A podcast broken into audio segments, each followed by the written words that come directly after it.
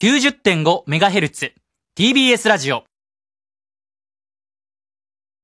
お聞きの放送は FM90.5MHz AM954kHz TBS ラジオです。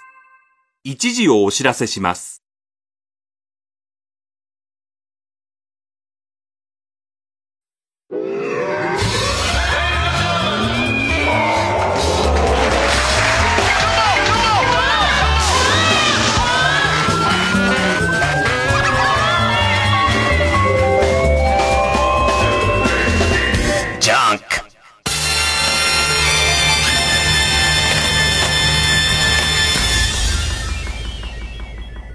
今週気づいたこと。っていうか、番組始まる直前ぐらいに気づいたんだけど、やたら携帯にメッセージが入っててさ、多分、僕は友達がすごい少ないですから、携帯にそんなメッセージ入れてくるのはおそらくあの、えー、っと、訳ありの未亡人が36億円あげますっていう、ね、えまあまあ、今僕はお金は足りてるんで、えあの、相手にしないんですけども、ね、え体のホテルをどうにかしてくれたら36円、億円くれますっていう、まあ彼女ぐらいなんですけど、じゃちょっと笑えないのがさ、なんかね、えー、っと、ツイッターのパスワードをリセットするためのコードは何々です、みたいなやつが、え、つ、次から1分間に20通ぐらい来んのよ。なんか俺のツイッターにさ、ハッキングを試みてるっていうことじゃん。ハッキング親方とハッキング古文が、お前ちょっと、パスワードいじるやつ1111入れてみろつって。えいよやば !1111! パスワード違いやす出ましたじゃ、次 !1112!1112! なんつって、おやばまた違いやすなんつって、こういうのは根気だからな、お前なんつって。な、1113と見せかけて、チンポコ62入れてみろなんつって、ね。入れてみやすなんつって、ね。でいて、あの、チンポコの最初の、は T じゃなくて C のも入れてみろよ。違いやすをずーっとやってると思う。ずーっとトライしてる。それの多分もうちょっと先進的な やつを、ね。えー、怖くね、すごい怖いじゃん。一応その、二段階認証みたいな、一旦そういうので、じゃあ、たまたま、ね、えー、っと、親方、俺のこといつもぶん殴ってばっかりでもうこんな組やめてやろうかな、なんて、ね、ね。俺なんか死んだ方がマシだ死んだ方がマシ36、あった。ってなったとしても、あ、偶然あったとしても、なんかそれをやるのには一旦自分の今度他のメールアドレスの方に認証番号を送ったりとか、あとそのめんどくせえことは一応全部設定してあるから大丈夫なんだけど、その間もさ、まあその、親分、親分と子分が、子分が5人いたら5倍早くなるしね。それも。あと、コンピューターのプログラムがオートでやってれば、あ、それ知ってんだ。それは知って、伊集院さん知識としてそういうのはあるんだ。それがフル回転でやってるといつか会うかもしれないとかさ、ちょっと、やっぱ怖い、怖いじゃん。で、ジタバタしちゃうんだけどさ、まあ、ジタバタしたところで、その、二段階認証をやって、でもあとこまめにパスワード変えてみたいことやって、あとそのリセット対策みたいのもやったら、それだってさ、だってさ、トランプ大統領は戦争云々のことこれでやってんだよ。ね、ね。だって、こんなの、これがそのツイッター社の機能において守られないとすると、よくアイドルとかが、私あの、アカウント乗っ取られたみたいで、みたいな。違う、お前、う、裏垢の男と、メンバーの悪口ただただ盛り上がったやつを、はーってなっちゃっただけだろって思うけど、よくさ、あの、乗っ取られましたって言うけどさ、そんなわけなくない？トランプ大統領が、ね、イランにか対してちょっかい出したりするのもツイッターでやってるわけでしょ？ってことは、そうそう簡単にはならないと思うんだけど、やっぱ怖いからさ、変えるじゃん、それを。あの、えー、パスワード一応変えようとはするじゃん。ね？でいて、その、パスワード変えてから、未亡人に、俺パスワードメラード変わったから、なんつって。最近なんかわか、法外な請求が来るんだけど、みたいな。ね？えっと、このパスワード変えたら変えたでさ、なんかあの、前に一度使ったことあるパスワードは使えませんシステムあるじゃんもうないよ ね、その、お、覚えてられないんだって、その、なんつったらいいのかな。なんかさ、例えば、お、おちんぽ、おちんぽの後誕生日するじゃん ね、おちんぽ1967、えー、1107とかするじゃん。で、最近は誕生日の数字の羅列は入れられませんとかもあるのよ。その、えっ、ー、と、うーん、多分自分が誕生日のプロプロフィールも入れてるサイトだと、そこの並びが誕生日と一緒だから、えっ、ー、と、この誕生日と同じ数列はもうダメですっていうのを AI が言ってくるやつもあるから、じゃあ、誕生日の、その、なんていうの俺だと11月7日だけど、7と11を入れ替えるとかやっていくわけ。ね。おちんぽの後に、1167の0711みたいなのこう入れ替えていくみたいなことするわけ。で、ちょっと怖くなってんのは、さっき言ったみたいにさ、コンコンピューターがさ、ランダムで1111からずっと当ててってるとしたらいいんだけど、もしそれをもっと人っぽいっていう、それ古文、古文がやってるとすると、コンピューターにとっては、えー、おちんぽ、お、何度おちんぽっていうんだよ、始まって。ラジオ的にそんなに推奨される言葉でもねえっつうの。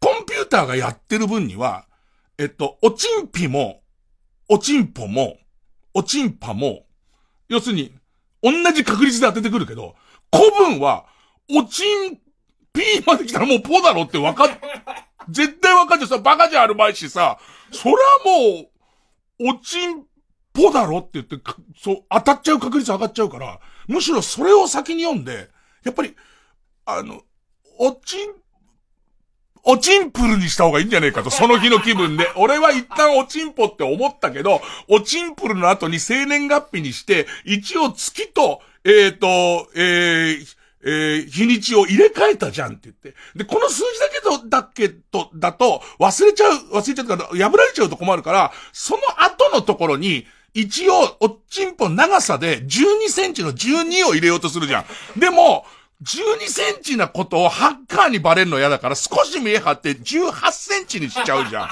そうするとさ、翌朝絶対思い出せないじゃん。ね？いつの、いつの間にか、ね、ポティンキルになってるからもう、ね、ビビった挙句に、もうしかも何代目かになってくると、ポティンキルでどんどんその見え張りたいとか、ちょっといじって、もともと18設定で、今ちょっと甘立ちしてるわけだから、23でもいいよねとかになってっちゃうから、もうわかんないけど、ペティンキーのね、ペティンキー36になっちゃってると、もうどう、どうしようもないじゃん。どうしてんの？で、なんか最近はさ、おすすめのパスワードみたいな出るじゃん、なんか。あの、セキュリティ的にこれがおすすめのやつだからっていうすげえランダム生成したやつ出るじゃん。ね。これにすればいいって言われるじゃん。あれは覚え、どう、どう、なんとパソコン壊れても大丈夫なの？なんかあの、あれのシステムがよくわかんないの。いろんなとこ新しく登録すると、あなたにおすすめのやつは、おちんぽ8です。なぜ？なぜ？お、俺の個人情報がすげえ、寒い日でしょ？すごい寒い日だよね。寒い日に限ってはそうですけど、みたいなやつをあいつ言言ってくるじゃん。もっとランダム。なんか、えっ、ー、と、えー、大文字の A だの、ね、小文字の V だのがいろいろ重なったやつ、すごいやつを言ってくるじゃん。確かに安全そうだけどさ、あれ、危なくねえの？なんての？あれはコンピューターに記憶されちゃうっていうかさ、俺わか、それの細かいことはわかんないんだけどさ、なんか、えっと、予測変換みたいでズバって入るじゃん、なんか。あの、ID 入れると入るの、え、これ誰、これ誰が知ってんの？みたいなことになるのと、あとなんかでパソコンぶっ壊れちゃった時に、そんなやつはもう二度と、もう二度とわかんないもんね。俺のチンコのサイズに基づいてないんだもん。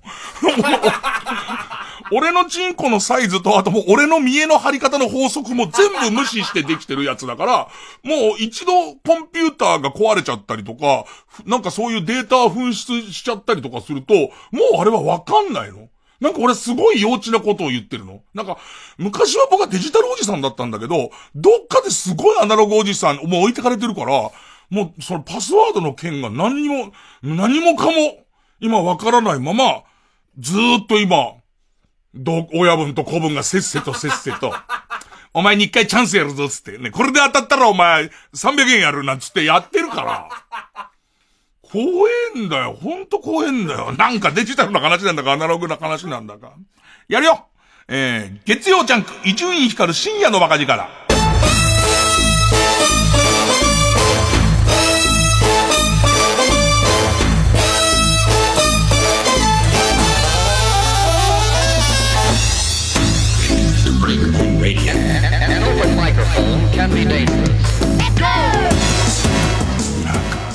怖いね。だってコンピューターの速度がさ、どんどん上がってっちゃえばさ、結局その、1秒間に試せるパスワードの、の何通りみたいのも、もしくは、親、親方が古文をどんどん増やしてったらさ、ね。どんどんどんどんそれは、こう、できちゃうわけでしょそうなってたらもう完全丸裸だもんね。本当だよね。もうい、いちいち、パソコンの画面にメール打ったら、そのメールを持って玄関まで行って、ちょっと見てくれこれつって。ね。でもコンピューターにウイルス入ってると困るから、えっ、ー、と、コンピューターの画面にマジックで書いて、その、金子ディレクターへなんつって。今日遅刻します、なんつって言って。見て見て、これ俺、俺が書いてやつだから、つってちゃんと見せてっていう、わかりました、なんて一回帰る。まあ、それが一番最先端にはなっていくとは思ってるんですけどね。えー、一旦曲、えー、フェイスで、パーティーオールナイト。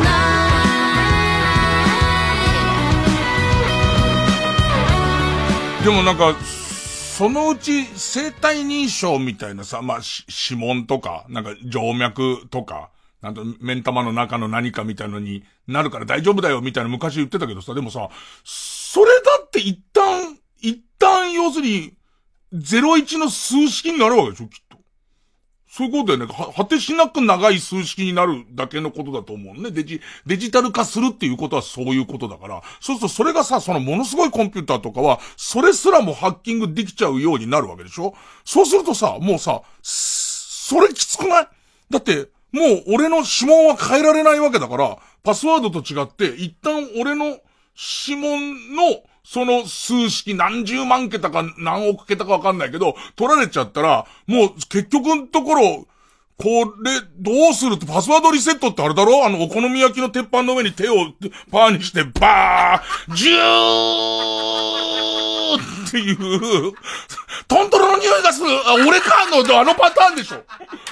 あのパターンをやらないと、アストロ球団っていう漫画にエースのやつが、あの、もう魔球を投げるのは握り方じゃないと。その、手の、そのなんていうの、ギザギザを変えるっつって、ハンドドリルを握るのね。ハンドドリルを握って、ほいでそこ痛いんだけど、しょうがない魔球投げんだからさ。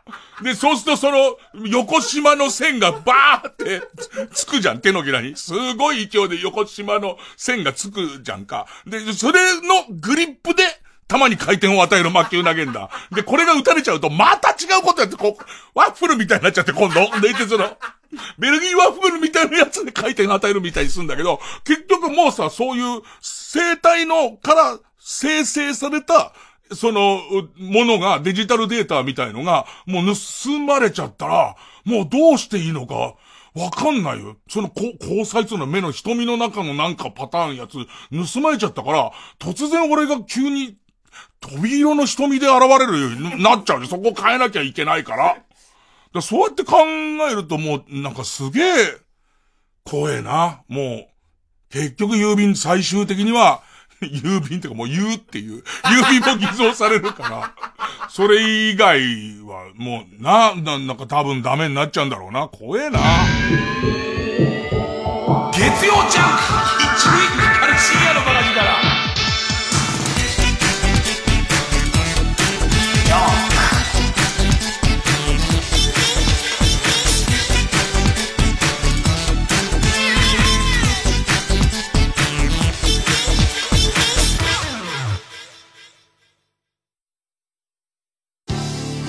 TBS ラジオジャンク。この時間は小学館中外製薬積和不動産神奈川賃貸営業本部マルハニチロ。伊藤園ホテルズ。他各社の提供でお送りします。ああ欲しい本がたくさんあるのに誰かお年玉ください。令和初のお年玉もらえるかも。小学館では書店さんで10万円分買いたい放題できる権利を抽選で1名様にプレゼントします。詳しくは小学館 ID で検索。ここからここまで全部ください残っちゃったね、また。俺ら。ね。シーズン2だよ。長かったね。長かったなシーズン3あんのかなまあ、その時はまたね。うん。加藤くんのディレクターでやってほしいよ、私は。マジか。刺さった。やっぱ最後言ってほしいです。中外製薬。ボケなしよ、これ。そうよ。ああ、決まった。うん。905FM、954AM、TBS、ラジオ。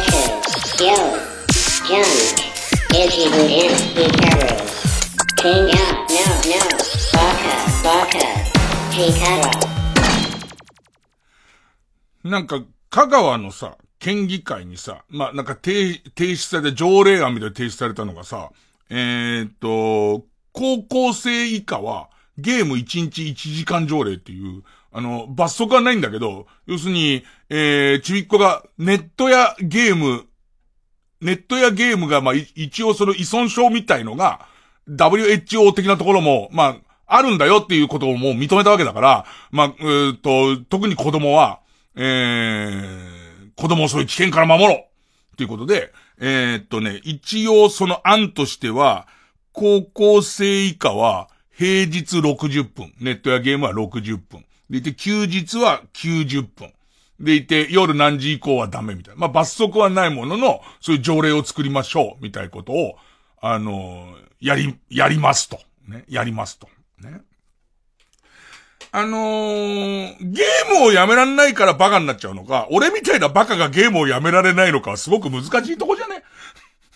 ね、そこに関して。あとさ、これからさ、あんたたち同じ口でプログラミング教育とか言うんだよね、とか。ね。あと、ネット、ネット長くやるとバカになるみたいな、その感じの、ダメさってすごくない？えっと、ゲームってのは、何をもってゲームつってんのかわかんないんだけど、その、多分みんなブロック崩しだと思ってると思う。その、この法案出してる人は、ブロック崩しなんか60分やったらもう十分だろうって、ね、なのになんで今の子ずっとブロック崩しやってんだろうってまあ思ってんだろうとは思うんだけど、なん、なんなのかね、この感じ、ね。その、昔ゲーム脳みたいな話がさ、一人歩きして、未だにあの印象すげえ残ってるけどさ、で、また、まあめんどくさいのはさ、よく、えー、っと、うん、悪いことしちゃったりとか、人殺しちゃったりとかした人の家にさ、えー、っと、何々ってゲームがあったみたいなさ、それ300万も売れてますけど、みたいな。それドリカムの CD やっても言いますっていう感じの時代から、ずいぶん時間経ったと思うんだけど、だってその後さ、脳トレのゲームとかできてるじゃん。ね。脳トレのゲームもダメ、バカになっちゃうの？ね、その感じとか、あまりになんだけど、なんかね、えっと、さりげなく宣伝ね。今ね、養老たけし、養老たけし先生、あのー、あれ、えっ、と、僕はイモ、イモリなんだよ。ね、中年男性はもう今日でやめて今日からイモリとして生きるんだ。ペタ、ペタ、ペタ、じーっとしてると、見、見分けがつかないだろ壁と。えこれが、えっ、ー、と、壁のバカっていう話なんですけども、えー、その逆のやつを書いた人です。えー、バカの壁っていう本を書いた、養老たけしさんっていう、もともと解剖学の人です。解剖学の人で、まあ今は、まあベストセラー作家って言い方でいいのかな。その人と、まあまあ、あつて東大出て東大の名誉教授だった人だから、ある意味、えー、頭のいい頂点の人と、ね、バカのどんぞ、誰がバカのどんぞだ、俺と一緒に本を出すとい、本出すことになって、で、一緒に、まあ、自分で書くっていうのは対談で、その、えー、っと、本にすんだけど、で、相変わらず発売日はいつになるかわかんないんだけど、対談はすごいし。ただ単に、あの、養老のおじいちゃんに会いたくて、で、やたら行くっていう。で、その、脇から出る甘いつゆを吸うっていう。これちょっとね、遠目なんだけど、養老の滝伝説と少しかけてるんだけど、うまい繋げ方がわからなかったの。やつだけど、もったいないか言ったやつ。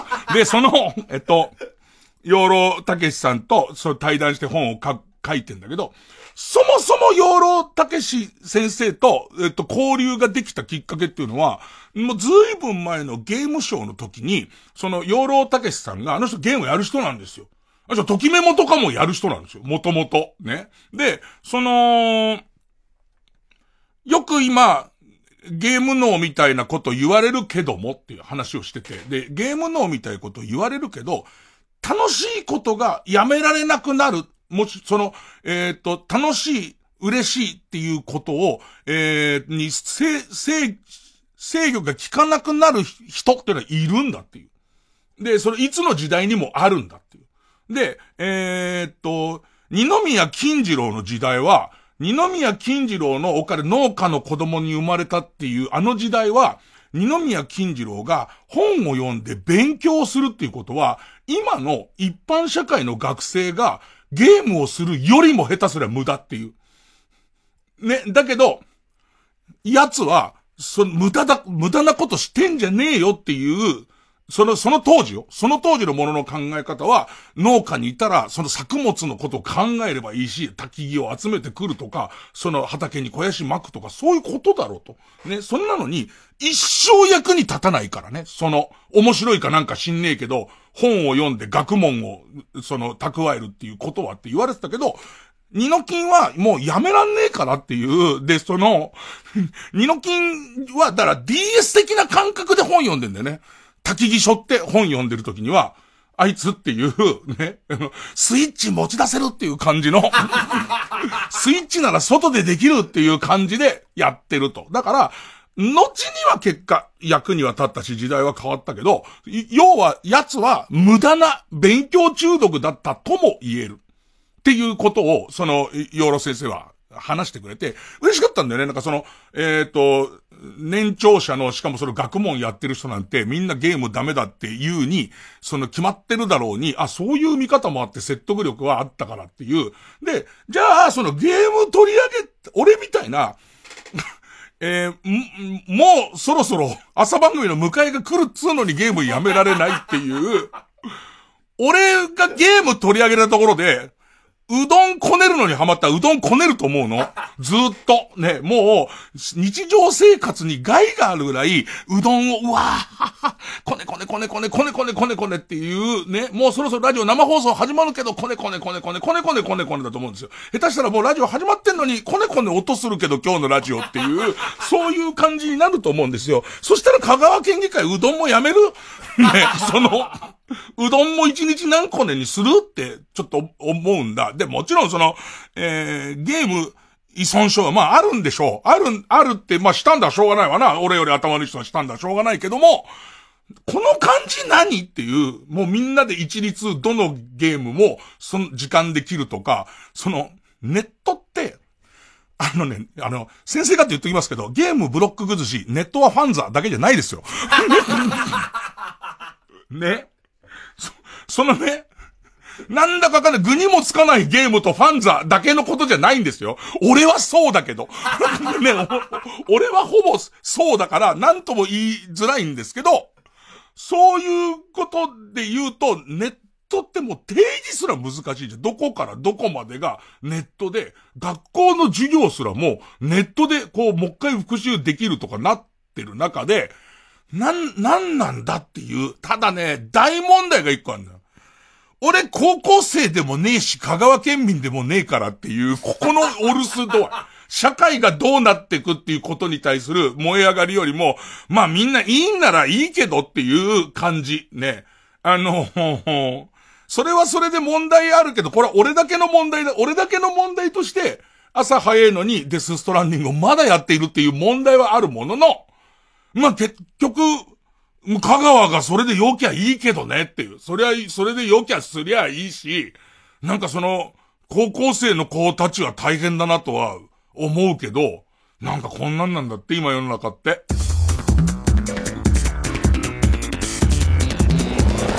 ジャンク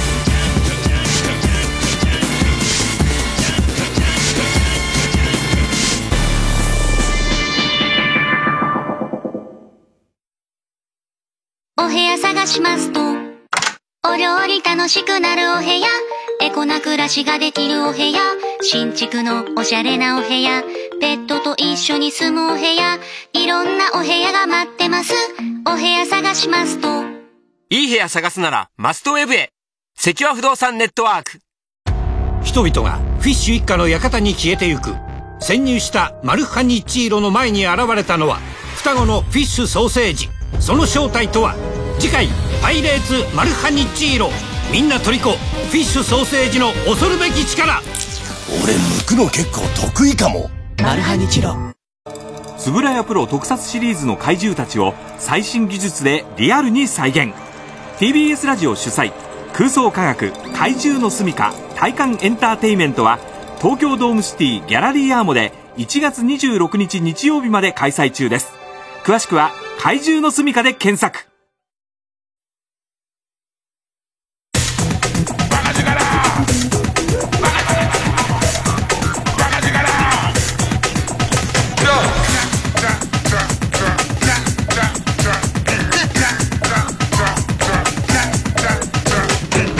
月曜ジャンク一丁院光る深夜のバカ力。まあそういうことでもう52にもなるとゲームは誰にも規制されないんですけど。まあだからすごいよね。その県単位である意味個人のことじゃん、もう。まあ高校生とはそれお、親のその観察義務みたいなことにくっつけられちゃうとまた、俺親でもねえから。まあそういう意味では、まあ皆さん頑張ってるぐらいの話なんですけど、ゲーム規制されないもんですから、まあまあ、まあやたらゲームやってんですけど、一応ね、デススト終わりました。終わったってかまた、これが難しいんだけど、なんつうのかな。今のゲームって終わりがないじゃん。終わりがないからちょっと困ったもんだと、本当に特に据え置き型のゲームって対策が多いじゃん。あ、スマホのゲームもそうか、スマホのゲームもまあ、終わりがないから、テクテクテクテクみたいに、もうギブアップって会社側がギブアップっていう 珍しい。だって俺、テクテクテクテクがまだずっと配信されたら、まだ多分どっかの山奥を歩いてると思うよ。それはもうドラクエウォークなんかにずっと立ちの悪いゲームだったから、ドラクエウォークは観光地のここに行きなさいだけど、テクテクテクテクは日本全国をくまなく歩きます、歩きなさいっていう。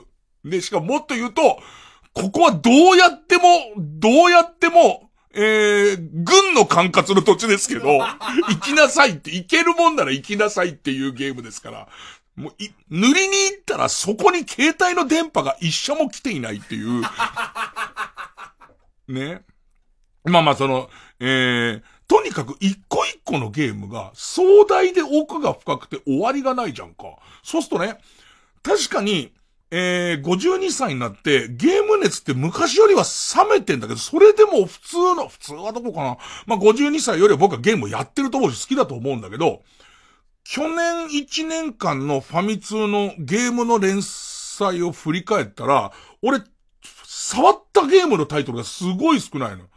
年頭は Days Gone っていうゲームをずっとプレステ4のをやってて、で、その後テクテクテクテクに行って、で、さらにこうパワープロで、えの、エロ選手ダジャレをずっと作り続けて、で、えっと、ほどなくして、ドラクエウォークが始まって、でいて、えー最後デスストランディングだから、本当に数タイトルしかやってないんだ。で、しかも、デイズゴーンもそうだし、えー、プレステ4ね。えーそれから、えーと、今回のデスストランディングもそうなんだけど、ストーリー一応終わりはあるんだけど、その後も続けられるみたいな。デイズゴーンではゾンビみたいのがすごいいっぱいいる社会の、なんかこう、とりあえずのストーリーのエンディングはあって、やったって思うんだけど、でもゾンビが全部死んだわけじゃないから、そのゾンビを細かく殺していくとか、えっ、と、ゾンビが綺麗になった土地を100%にするみたいなことを、ずっとコツコツコツコツできるじゃん。で、そうすると必ず終わりは、なんか飽きたからっていう。な なんつうの？終わったじゃないの？なんつうのかな？結局のとこなんか目標があって、その、やって、最高の快感で終わってっていうんじゃなくて、なんつったらいいのかな？甘立ちしちゃったからいじってるうちに、もうなんかあってみたいな感じと、ね、中学校ぐらいの時の、もう学校の帰り友達から、えーと、ごめん、コンプラ!中学じゃない!えーと、えーと、まあ、え中学生、中学生ぐらいの時に、えーと、えー、えー、春画を、ね、美術のためにですよ。美術のために春画を手に入れて、ね、ね、えーまあ、えーえーっと、ターヘルアナトミアを、女性器を中心のターヘルアナトミアを、えー友達から借りることになるじゃん。もうそうするとさ、その時点から組み立て始まってんじゃん。今、どうやってどう帰って、で、親がこのタイミングで寝て、ここからなんだって、ここにピークを持っていくために、お風呂に入ろうとか、お風呂に入った時もすげえよく洗ったりとか、いろんなことするじゃん。でいて、その、うちなんかは、親がなんか不意にフランクに部屋入ってくる困るから、そのために作った、なんか今でも、なんかうち、んんなん、その、モアイ、なんであんなものうちにあったんだろうかね。モアイを、ついで、自分の部屋の、えっと、前の廊下の端と端にモアイを置くんだ。そうすると、モアイの目からセンサーが出てて、で、そのモアイの前を誰かが通ると、俺の部屋のまたもう一体の、その、モアイが、目がピカピカピカピカピカって光るやつが、あって、で、それをセットするっていう。その、今思えば、モアイがいる日は、俺はもう必ずオナニーをする日なんだけど、それが完全に兄貴にバレてて、モアイ出てるから用事があっても行かないようにしてくれてたから、うちの兄貴なんかは、その、まあ、モアイ、モアイセンサーをセットして、で、俺はもう、そこまでずっとその春画からの、その、もう、一番いいオナニーに向けてやって、死んだーってぐらいになってた。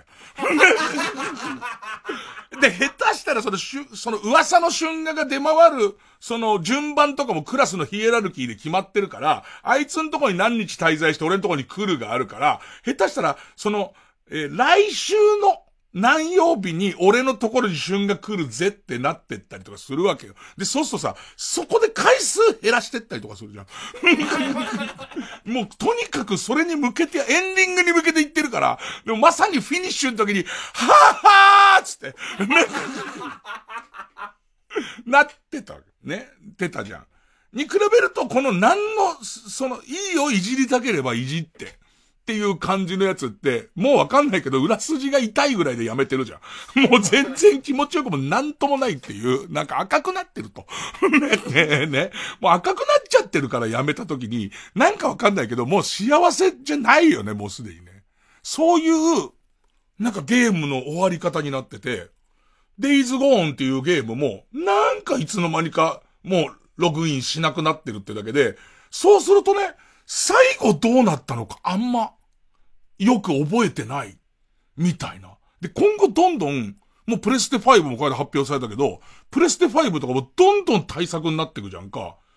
そしてなんかもう一個ゲームやったらずっとそのゲームやってるよね。だって、追加コンテンツみたいのが出ちゃうともうそのゲームにずっとと付き合っていかなきゃなんないじゃん。いや、幸せっちゃ幸せだし、それこそ、高校生とか二十歳ぐらいの時は一生終わんないワンタイトルのゲームあればいいのにとは思ってたから、叶ったとは思うんだけど、果たしてこれでいいのかみたいな感じに、すげえなってる。あと、1日60分で、デイズゴーンって何日かかるんだって。その、デスストランディング何日やるつもりだみたいな。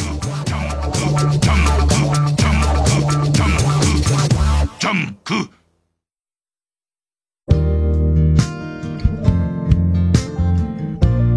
ここでネバーヤングビーチの優しいままでをお聴きください。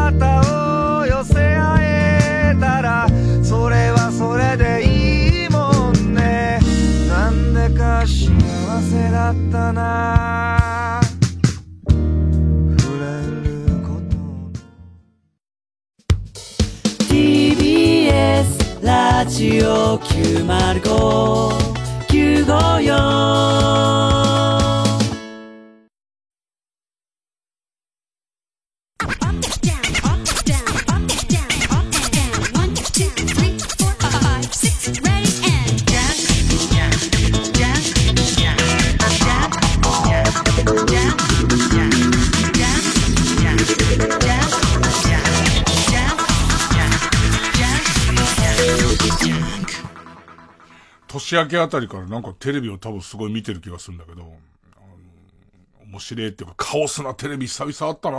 えっとね、好きなんつったいいのかな。えっと、ひねくれた楽しみ方なのかなこれ。えっとね、えー、路線バス寄り道の旅のスペシャル。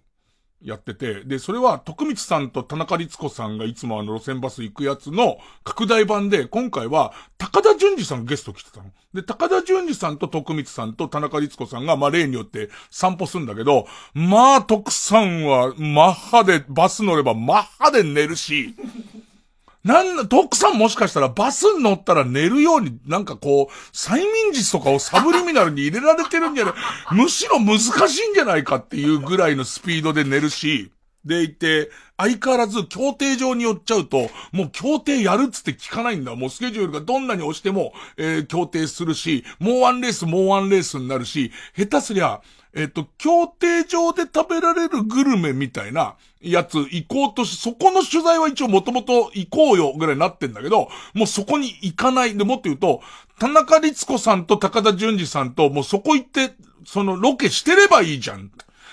もう、俺協定やるからみたいになっちゃうの。ね。で、なんか、そこに、こう、映し出されちゃってる大事なことが俺はその画面の中に何かずっとこう引っかかるわけ。ね、ずっと。で、高田純次さんもくだらないことを言ったりとかしてんだけど、まあまあ、そんなやりとりがずっと協定上で続いてんだけど、何か変なものが映ってるっていう感覚だけがざわめくわけ。ね。で、えー、っと、大食い王が始まるから大食い王に早く変えたいんだけど、裏少し被ってるから。見ちゃってたのは、要はね、えっ、と、高田純次さんって、いい加減な人に見せかけたちゃんとした人じゃん。徳さんってちゃんとした人に見せかけたダメな人じゃん。そこが交差しちゃってることが画面にすげえ映っちゃってて、竹、高田純次さんが言う、本当にくだらないダジャレとか、くだらない挨拶とか、傍若無人な態度とかは、どうすることがまともで、まともじゃないことをやるっていうところに、高田純次さんは入ってるじゃんか。ちゃんとした人じゃん。徳さんは世間の人、あの人のことちゃんとした人って思ってるけど、全然、てか、エピスさんを超えてるじゃん。もう、徳さんのそのダメさっていうか、あの、えー、愛すべきとか入れた方がいい？その、だけど、もう徳さんのポンコツさみたいのを、もう見えてますけどって、それ綺麗にお互い、徳さんがビジネス善人になるのに対して、えっ、ー、と、淳二さんが、もうもはや、下手すりゃビジネスダメな人なんじゃないかっていう感じに映っちゃってんだ。だってさ、徳さんは、どんなになろうとも、まだ、その船券買いたいんだもん。で、どんなにくだらないことを言ってても、淳二さんは次のとこに行かなきゃならないっていう動きをずっとしてるわけ。多分、ある意味、見えちゃってるよっていうよりは、そこが醍醐味なんだと思う。もともと、半分はそれを、徳さんが気づくかどうかは別だし、徳さん下手すれば、それに関して気づこうが気づく前がどうでもいいと思ってるだろうし、もうそれってこんなカオスな映像あると思いながら、どう見てもダメな人は徳さん。いい加減な人は徳さん。ちゃんとしてる人は、まあどっちかと高田純次さんっていう図式で、すげえ番組が展開してて、やっとそれが頭の中でこうきちんとやっと腑に落ちて、えー、大食いに回すっていう。で、大食いよ、よ、もうやっと結果言えるわ。ちょっと前にフリートークで言った、月曜日のその洗い巻きに、えっ、ー、と、もうネタバレしちゃうから内容は言えないんだけど、えー、その、えっ、ー、と、勝ったフード、フードファイターって言われたフードファイター別番組か。えー、その、チャンピオンの、ね、大食い王がラーメンを1時間何杯食べたと思うって聞いたら、洗い巻きが、うん、200杯っつって、ね。うん、うん。え、伊集院さん何歳なんですか？え、何歳に見える？うーん、2万歳って言われた感じの。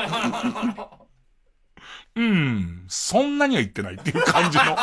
ね。え、え、伊集院さん体重何キロぐらいあるんですか？うん、当ててみて。うん、6トンって言われた感じの。結果35杯ですよ。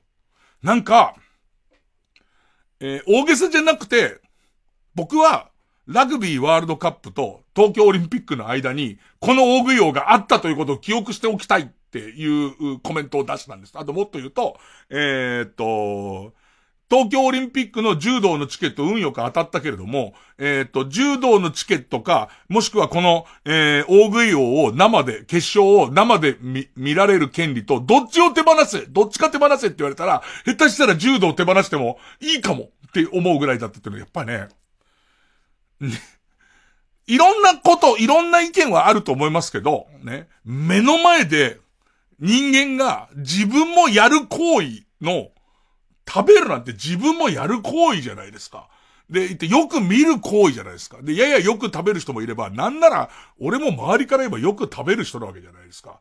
そこで、こう、考えられないレスポンスの人が自分の想像を超えるレスポンスの人が、それを実演してるのって、なんともう理屈じゃないんだよね。うん。頑張れば俺のことも食えんじゃねえかっていう。少なくともあの決勝3人だから、3人の、えー、メンバーだったら、が、俺は無理でも高みなぐらいは食えんだろっていう、あの感じだよね。ブルッとくるあの感じ。で、なんか、昔、その、も、もともとテレビチャンピオンの一企画で大食い王だったのね。で、で、大食い王が評判になった頃に、俺大食い王のリポーターでブラジルの、ブラジルの大食い王と日本の、まあ一人の大食い王と戦うののリポーターとかも行ったことあって。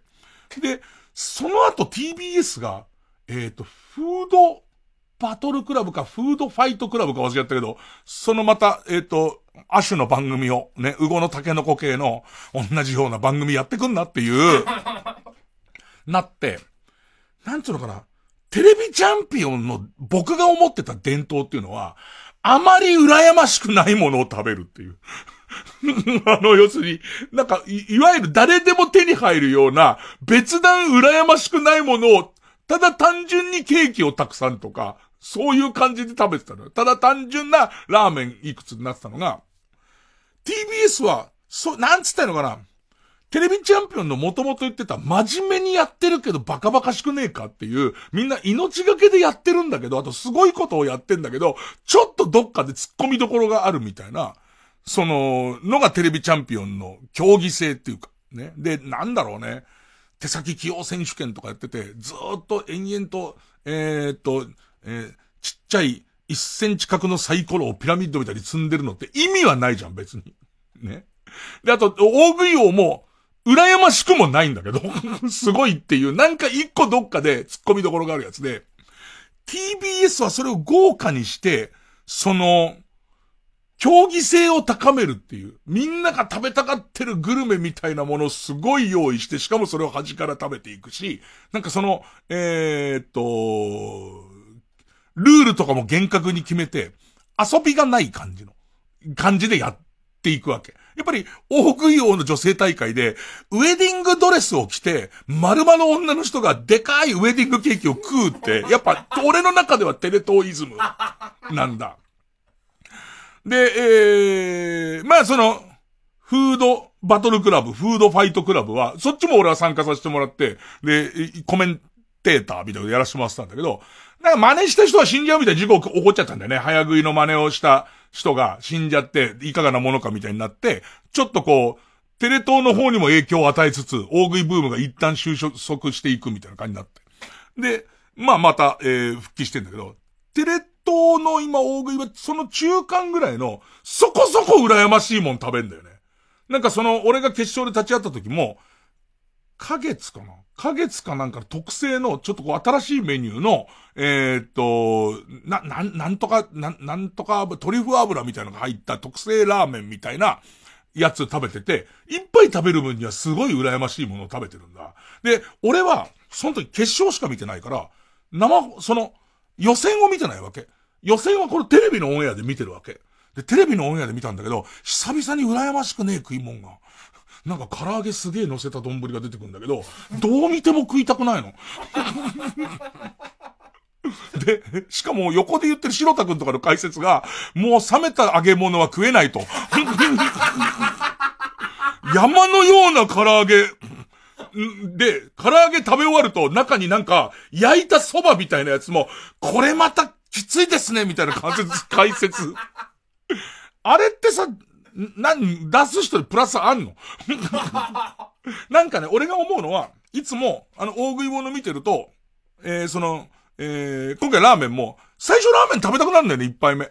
一杯目食べたくなって、死闘が繰り広げられるごとに、あ、俺はいいってなってくるじゃん、だんだ？ん。ね。でもさ、その、食べたいと思ったり、もっといや、えー、ヶ月にこういうラーメンがあるんですよっていうのの紹介になってるから、その最初に見たインパクトとか、えっ、ー、と、物撮りっつってあの、食、その食べる前のカットとか見て、それでラーメン食べ行く人いると思うんだけど、その唐揚げ、巨大唐揚げ丼は、一から食べたくないのね。一から食べたくないので始まって、解説が、これは食べられない。これはきついっつって、それで言って食べてる様がすごいきついのね。なんか久しぶりにうら、羨ましくないっていう。久しぶりに戻ってきたあのテレ東の、あんまり羨ましくない。でもすごいには変わりないじゃん。それをまた食べてくから、でもなんかね、もちろんその、予選から自分たちで出た決勝から番組の尺に収めなきゃいけないから、どんどんこう、えっ、と、カットされるし、別に俺みたいな大食いが大好きな人ばっかりがテレビ見てるわけじゃないから、でもなんか途中途中の、リアルタイムはきつきついかもしんないけど、なんだ、本当に見てられるね、大食いの、あの、変さ。変さっていうか、どっかに突っ込みどころありながらも、本能的になんかこの人たちすごいって。もちろんいろんな、えっ、と、あんなに食べたら料理はもったいないっていう人もいるだろうし、えっ、と、例えば見てたら食欲なくなってくるっていう人もいるんだろうけども、でもなんかね、いいんだよね。その、そのカオス全部、あの、全部、3で埋め尽くされた企画に絶対ならないところなのに、それなのに、体力のギリまでみんな戦ってるところとか、すげえね。あと、その歴代のチャンピオンと会って今のアスリートが泣くとか、あと海外からテレ東の大食いを見て、本気でここ憧れてきてる人とか、来てるあの感じ。そしてみんながあの、羨ましくない唐揚げ丼を、食う感じとかすげえ好き。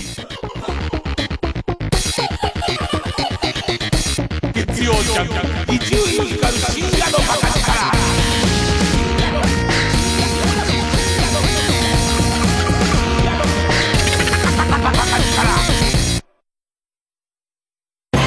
次のメロディーを覚えれば、あなたも今日から旅上手カラオケ卓球食べ放題など、いろいろついた温泉宿が、学生一泊、税別5800円から。それでは行きます。いい湯加減旅加減伊藤園ホテルズ詳しくはウェブで。ドラムタオ世界26カ国500都市で観客動員数800万人 TBS ラジオ公演ザ・ドラマーズファイナルは1月22日から24日まで Bunkamura オーチャードホールで開催。チケット好評販売中。ドラムタオの圧巻のパフォーマンスをお見逃しなく。詳しくは TBS ラジオのホームページイベント情報またはサンライズプロモーション東京0570-003337まで。TBS ラジオジャンク。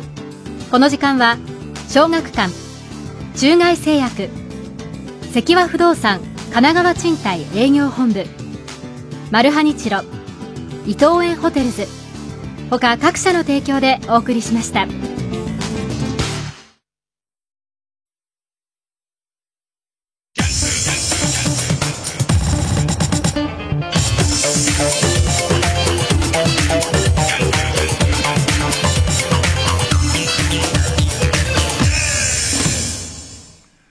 かその、テレ東のテレビチャンピオンの大食いが始まる前か始まったばかりぐらいの頃は、多分、俺大食いの仕事結構あったんですよ。大食いものを結構出てて。で、芸能界の中では、えー、食う人でした。相当食う人だったんですよ。でいて、スープ飲まずに、その、具と玉だけ、ラーメンの麺だけで、あの当時全盛期で多分8杯いけたと思う。で、8杯っていう人はほぼほぼいなかったと思うよ。でいて、その、自分の中でも、うーん、得意なことの一個だったと思うけど、ある日ね、フードファイターの荒井さんっていう人が出てきた時に、僕は多分カレーだったら3キロ、3キロを本当にもう、悶絶しながらでも3キロ食うって結構な素質だと俺は思ってたんだけど、この体型で。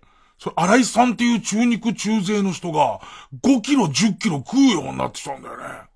で、その時に、ここは追いかけてもダメだと思った。これはそういうもんじゃない。体がでかいイコール食べられるな、食べるなんていうのは、もう、限界、な、なんつうの？そんなもんじゃないっていう感じ。で、その後、まあ、よくこう分析番組とかあって、胃袋の形状だとか、もっとアスリート並みのトレーニングみたいな、胃をでかくしたこうみたいなトレーニングの時代が来て、なんか、まことしやかに言われたのは、なんかその胃にくびれがないから、ストンってそのまま入ってって、そのままこう、人間の体が袋として機能してる感じっていう、押し戻そうとしない、胃でキープしようとしない、腸でキープしようとしないみたいな、ズドンって全部入ってくみたいな、内臓の形状みたいな、その、うーん、えー才能みたいなものがあるんだと。で、そこにジャイアント白田っていう、体の大きさとその才能を兼ね備えたやつが出てきて、一気に10キロ超える単位になってくんだよね、みんな食べるものが。すごいね。でいて、そのなんとテレ東の競技の味付けとかの面白さみたいのが、相まって、なんかその、すごい大食いブーム来るんだけど、やっぱりなんか途中から曲がってくんだよ。なんかシャレになんない方に行っちゃう。今も、ギリのところ、で、シャレじゃないんで真面目にみんなやってんだよ。真面目にみんなやってんだけど、どっかに心の突っ込みどころがある、みたいな、やつが俺は、俺は好きかな。それがなんかこう完全競技になっちゃうと、なんかこう、取り付く島もないっていう感じになっちゃうんだよね。どっかで、みんな、俺も含めて大熱中してんのに、どっかで何やってんだっていう。マグロの、マグロの握りは8巻目ぐらいまでが美味しくないっていう。ね80巻目は多分もう美味しくないんじゃねえかっていうことにみんながたまに気づく感じが僕は好きですけどね。月曜ジャンク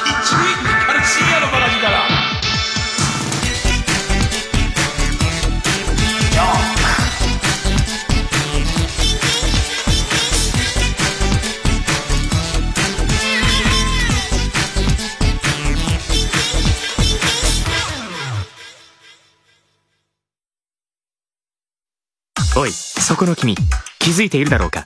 僕は今、君の脳にテレパシーで直接語りかけている。僕の名前はサイキクス王超能力者だ。この冬、ネットフリックスオリジナルで、アニメサイキクス王の災難が再始動する。しかも驚くべきことに、全世界同時配信だ。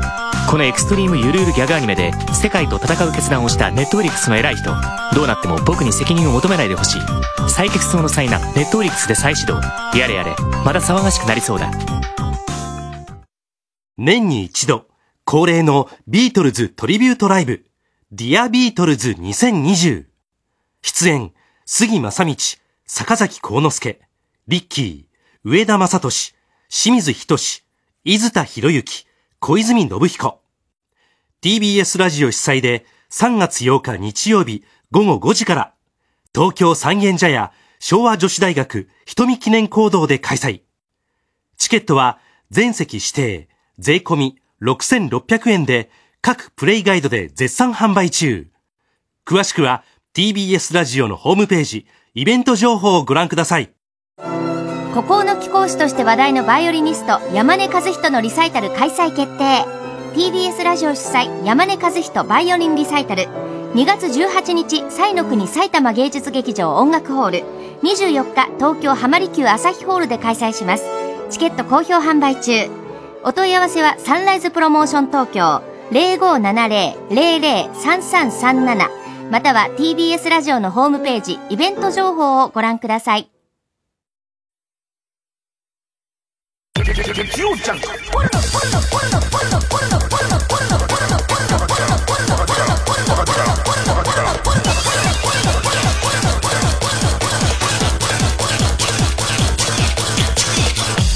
深夜のバカ力唐揚げ丼がさ、えっとね、どれぐらいあるかな？なんか、胸肉、鶏の胸肉みたいなやつをもうから、丸々唐揚げにしたやつが、まず10枚分ぐらいあるの。で、それを必死で食べ終わると、そっから焼いた麺っていうのが、どれ、1キロはねえかな数百グラムドンって出てくるのね。これはきついだろうと。で、その後白飯がどっさり出てきて、白飯全部食べ終わると、うわっって言って、チャーシューの塊がドーンって出てくるのね。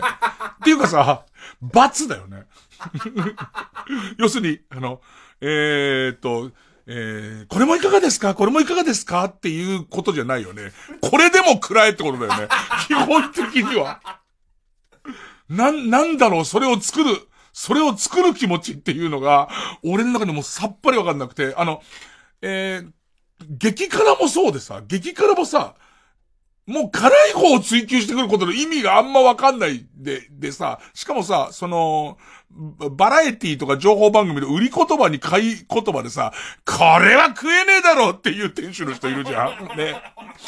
それは俺もう違うんじゃねえかなと思うんだけど。ね一度、だから、ロケバスが天国で、大食いファンからすると、それ解説に来てたのが、小林武さんっていう、もうその、えっ、と、もう大食いアスリートとしては、海外で、えー転戦してる人。海外の大食い大会でアメリカ人を、えー片っ端からのしてる人と、その、えジャイアント白田っていう。で、その、ジャイアント白田のスタンスは途中からバラエティスタンスだと思うんだよね。でいて、その小林至のスタンスはもうガチスタンス。でいて、テレ東が、小林武の、えースタンスは、えーガチスタンスで、で、テレ東がちょうどその中間に寄ってきた感じなんだ。そのバラエティスタンスからちょっとガチスタンスに寄ってきた感じだから、なんか、それ、その二人が解説来てるのをロケバスでちょっとこう話聞いたりする。自分の立ち位置とかを聞いたりとか、あとなんだろうね、えー二人にとっての大食いとはみたいな話聞いてんのとかが、なんか本当に野球ファンが一郎と松井の話を聞いてるみたいな、その長距離砲としてのジャイアント白田と、海外に出て行って、日本にすげえやつ、体小さいのに、日本にとんでもねえスピードで、スピードのやつがいるって知らしめた、その、小林武の感じで、一人気持ち悪いファンが迷い込んだみたいになってたよ。ロケバスの中、なんか熱い熱い熱い熱いっていう、仕事するテンションじゃない子が一人いるっていう、その感じになってたなぁ曲いきますか。えー、ビッケブランカで、ブラックキャッチャー。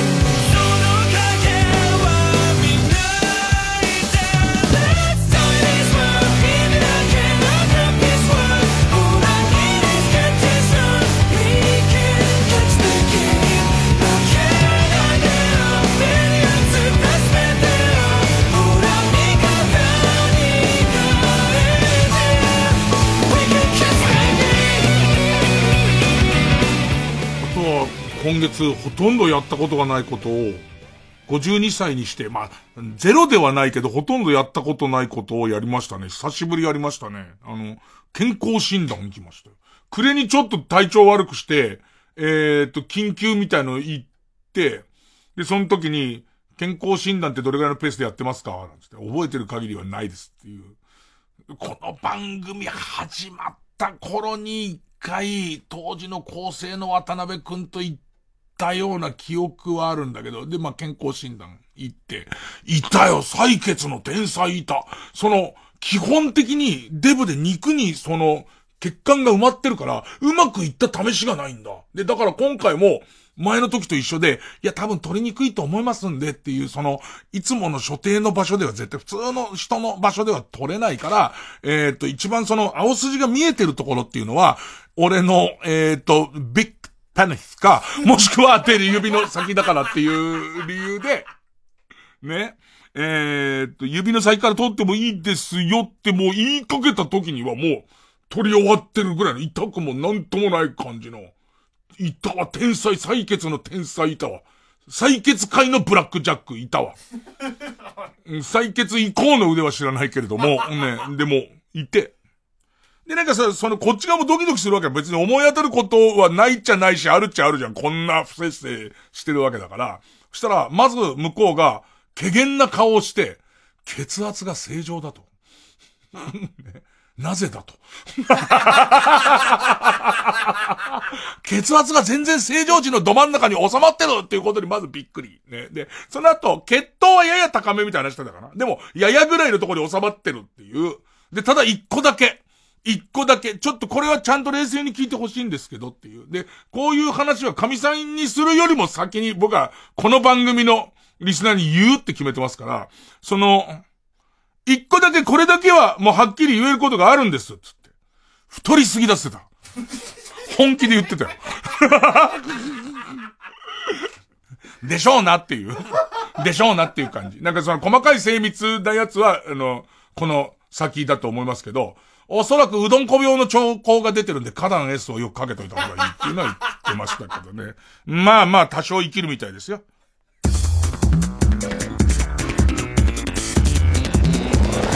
ジャンク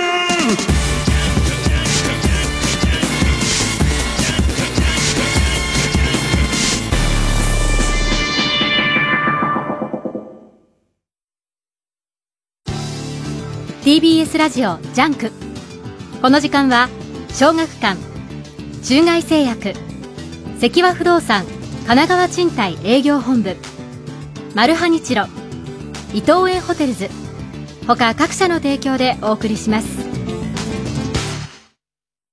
夜しっかり眠れてますか？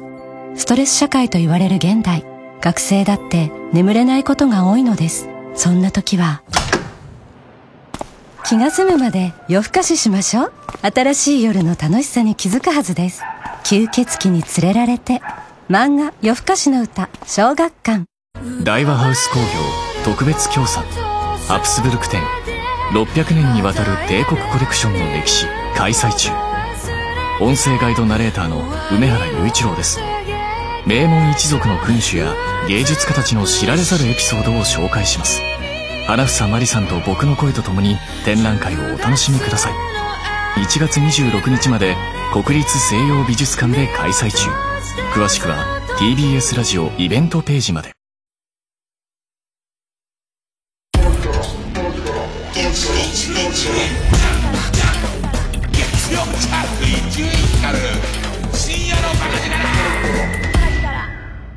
新勝ち抜きカルタ合戦会。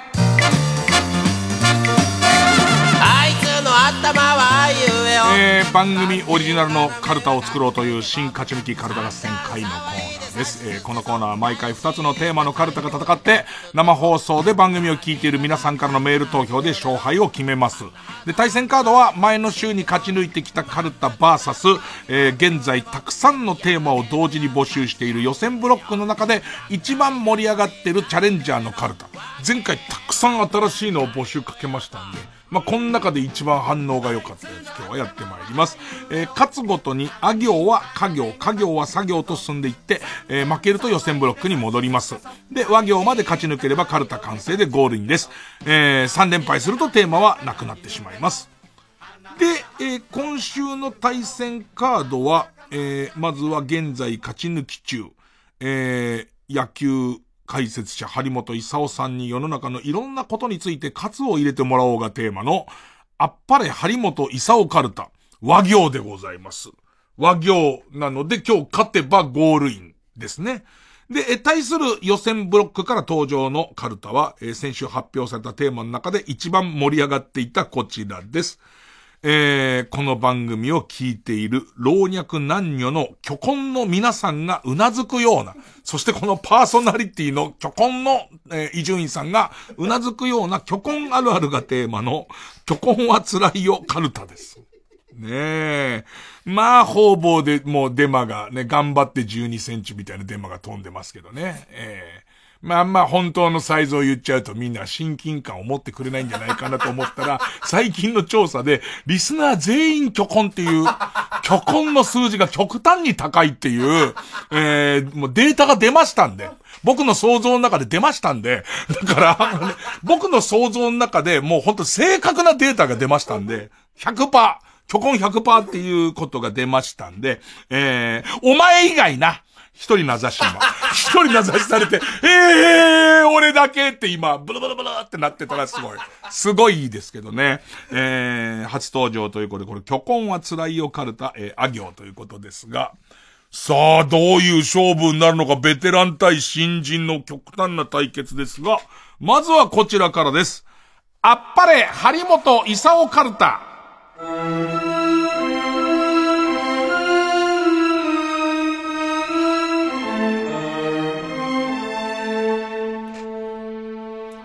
なんかその、張本勲カルタが始まって以来、こう、届いたメールに、まあ、ネタに、まあナンバーが振ってあるんですけど、すごい数だね、これだけでね。びっくりするよね。えー、ペンネームトタケケは、わかめ酒をするときに、太ももの隙間から酒が漏れてしまう女は、走り込みが足りてないんですよ。あそこが貧弱だからなんだね。あそこが開いちゃうと、せっかく注いだやつが全部出ちゃうんだね。これじゃせっかくの純米大吟醸が台無しですよ。勝つだ、勝つなんかさ、そのさ、ノーパンしゃぶしゃぶもわかめ酒もさ、女体盛りもさ、一つも憧れないよね。エロと食って、なんだろうあの、エロと食を混ぜる人って何なんだろうね。一つも憧れないんだけど。うーん。ペンネームボールペン返して。は、若い人たちの間ではね、こんまりさんって方が人気みたいですけどね、片付けなんて小賢しい理屈なんて必要ないんですよ。部屋の中で思いっきりバットを素振りして、当たったものは全部捨てる。終わりです。こんまりなんかより、ハリーサの方が、ハリーサの方がよっぽど早く片付きますよ。勝つだ、勝つ。ときめくとかときめかないとか一個ずつ言ってんじゃねえっつうの。思いっきり。まあ、張本さん現役時代スプレー打法って言われたんですけども、あの、右左真ん中にほぼ同じ確率で、えー打球が飛ぶ。まあ、あれでもう、なん、いろんなものを方々に、方々に弾き飛ばしちゃえばいいんですよ。ペンネーム噛まない犬。あっぱれ張本勲から。は、ワクワクさんの隣にいるあの熊の下半身を見てください。なんだっけ、ゴゴロリゴロリだっけあれが、長年、山で走り込みをした成果なんです。それに比べてワクワクさんの下半身の貧弱なこと。あの熊がね、何故にワクワクさんの言うことを黙って聞いてるのかは分かりかねますがね、反逆を起こされて、あのベアナックルで殴られたら一発で終わりですよ。ワクワクさんね、今からでもあんた走り込みなさい。勝つだよ。あとこのパターンも増えたな。ペンネームボールペン返して。わ、若い格好をしたがる大御所タレントがね、これ見よがしにアップルウォッチをしておっても、みっともないだけなんですよ。金はあるんだから。年相応に下品な高級腕時計でもしてる方がよっぽどマシなんですよ。勝つな勝つっていう。ただの悪口っていう。ただテレビ見て思ったことっていう。若ぶってんじゃねえよ、なっつって。ペンネームインドカレー。あっぱれ張本勲からかは。詳しいな、ハリさんは。わ。ワコールのブラはね、ワコールのブラジャーはね、胸が漏れるのはいいんですが、どうしてもワイヤーの締め付けがきついんですよ。そこさえ改善してくれれば、とっても良くなると思います。期待も込めて、勝つです。して、して喋ってます。して喋ってますからね。えーえーペンネーム、舘ひろしは、私の名前、張本。私の名前、張本をファンザで検索してみたんですよ。そしたらね、13タイトル当たりましたよ。でも女優も監督も、張本じゃないから、意味がわからなかったんですけどね、商品説明の中に、張本人って言葉がありましたよ。ファンザの検索機能にあっぱれあげてくれ。あっぱれ出たね。それでさ、やっぱさ、このネタ昨日の夜部屋で選んでたからさ、検索するじゃん。出るね。6本ぐらいだったけど、そうすると、なんかその、えっ、と、あるパターンの、えー自分を高校時代いじめてた女の子が風俗呼んだら来たっていうパターンの中のところに、えっ、と、なんと、えっ、と、北デリヘルが自分をいじめていたその張本人っていうとこで、張本に当たってるんですよ。あっぱれあげてくれ。あっぱれあげて、あげてくれ。もし、なら、もう、ちょっと期待したのは、え女優さんが張本勲そっくりがあるかなと思ったんだけど、それなかった。ファンザ、ファンザもそこまでは網羅してなかったですね。ねえ。うん。えー、ペンネーム、単勝総言は、若月千夏をね、出会い系アプリの中の似ている芸能人にしとるやつはね、どうせ出っ歯に茶髪で、赤羽あたりにスウェットでキティちゃんサンダルを履いて、平気でスーパーに行く痩せギスに決まっとるんですよ。かつな、えー、もしですね、張本勲カルタ上がった暁には、この手の読み札はですね、偏見カルタってのありますんで、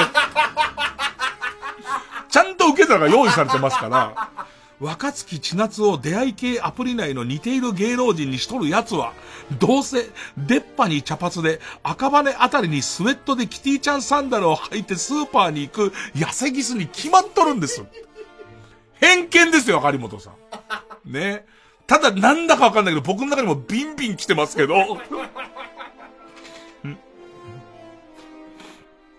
ねえ、ペンネームダイナマイトキッドは、ワークマン女子なんて、ああ、今言うよね、ワークマン女子って。むしろ休みの日とかは、職人さんより、そういう層の人だらけな時があるって。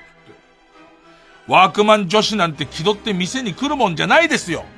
あそこは、お前らが、ワークマンの防寒ウェアを着て、イチャつくために見る夜景の下で、夜勤で働き、お前らがカーセックスをするために走る道路を、雨の日も風の日も作り、お前らが待ち合わせ場所にする、する渋谷のビルだって作ってる男たちの店なんですよ。勝つだ。いいこと言うね。えー、えー、ペンネーム、うさぎぴょんぴょん。は、ワンガリーマー、マ、マータイさんはね、ワンガリーマータイさんはね、もったいないとか言ってないで素振りをしなさい。素振りを。全人類が素振りと走り込みだけみっちりしてればね、環境汚染なんかしてる暇なんかなくなるんだから。綺麗な地球になるんですよ。勝つだよ。でも息上がって二酸化炭素とバットで森林伐採は俺は怒るような気がするけどね。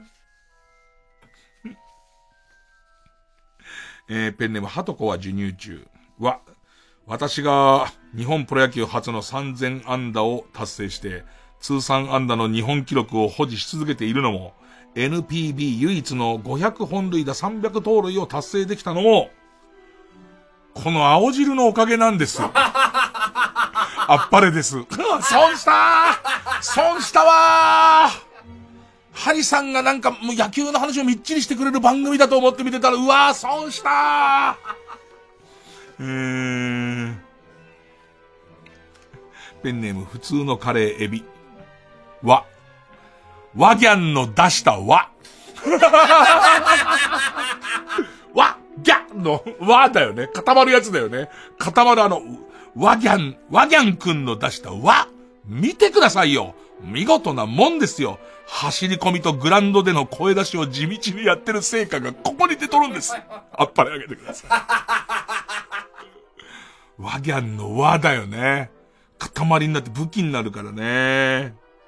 えー、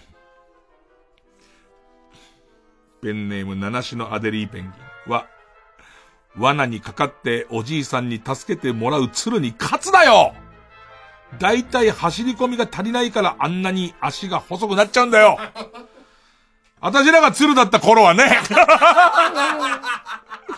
私らが鶴だった頃はね、自力で脱出したもんですよ。あと、旗折りして恩返しするなんて効率が悪すぎるんですよ。鍛えた体でプロ野球選手になって、お金稼いだら、単物なんていくらでも買えるんだ。勝つだ、勝つ。ペンネームシグ。は、私が酒の席で、ハリモットザコ師匠として披露した、誇張しすぎた関口さんのモノマネの盗撮動画がネットに拡散されておるんですがね。盗撮なんてのはね、卑怯者することですよ。かつでさあね。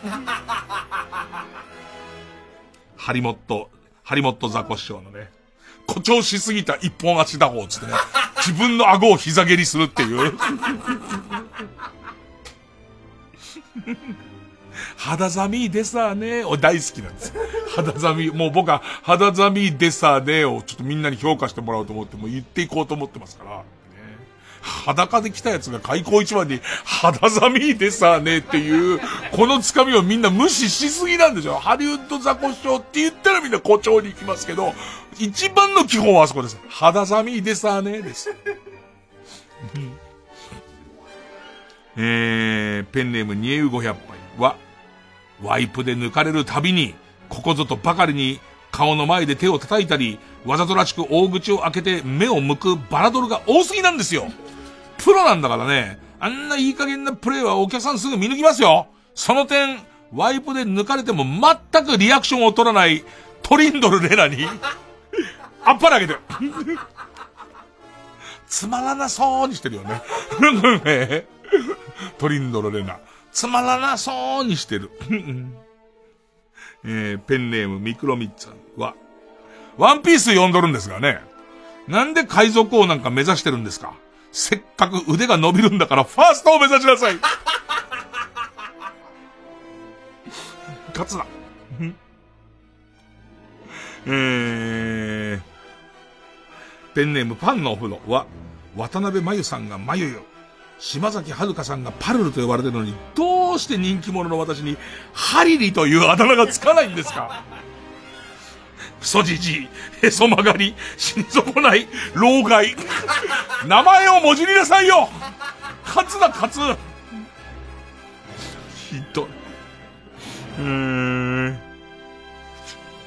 えー、ラスト。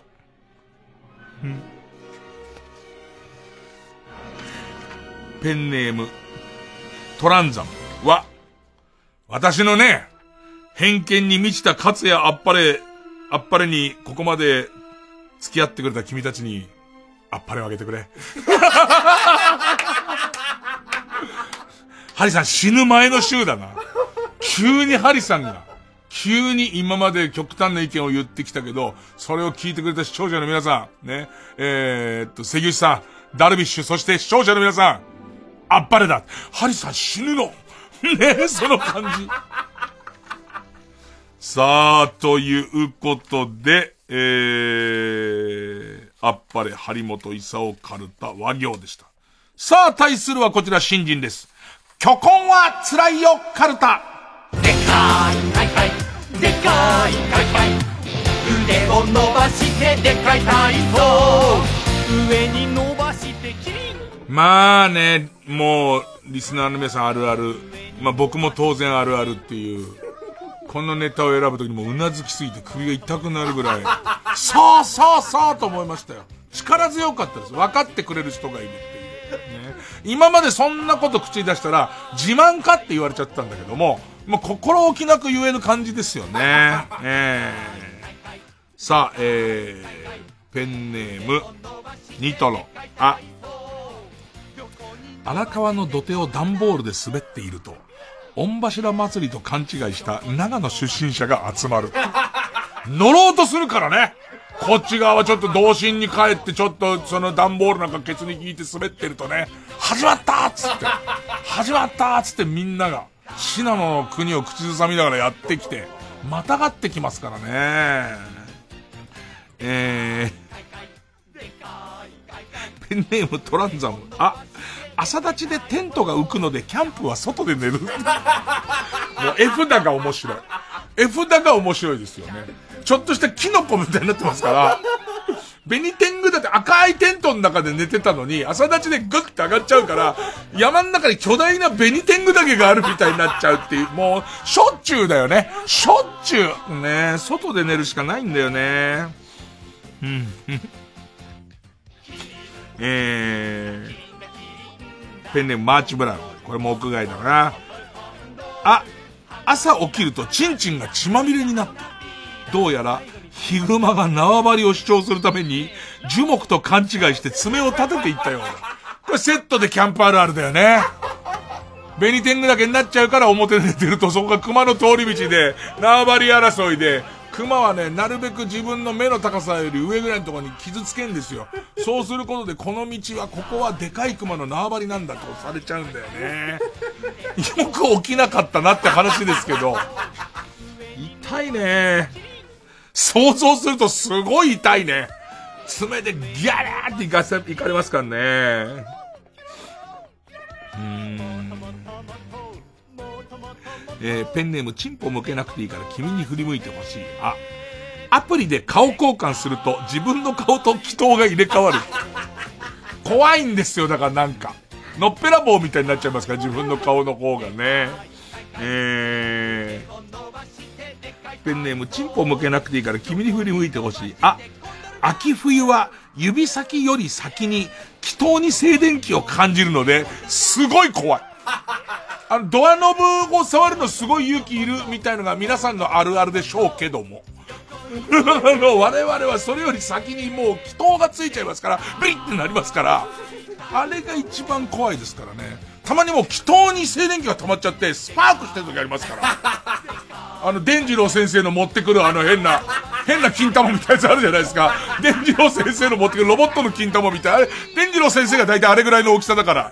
俺たちより少し小さめだったと思うんですよ。伝次郎先生のあの金玉で、ブリーブリーってなってる。あれみたいに、もうなっちゃってるからね。あれがどっか触れた日にバチャンって、バチャチェってなっちゃいますから。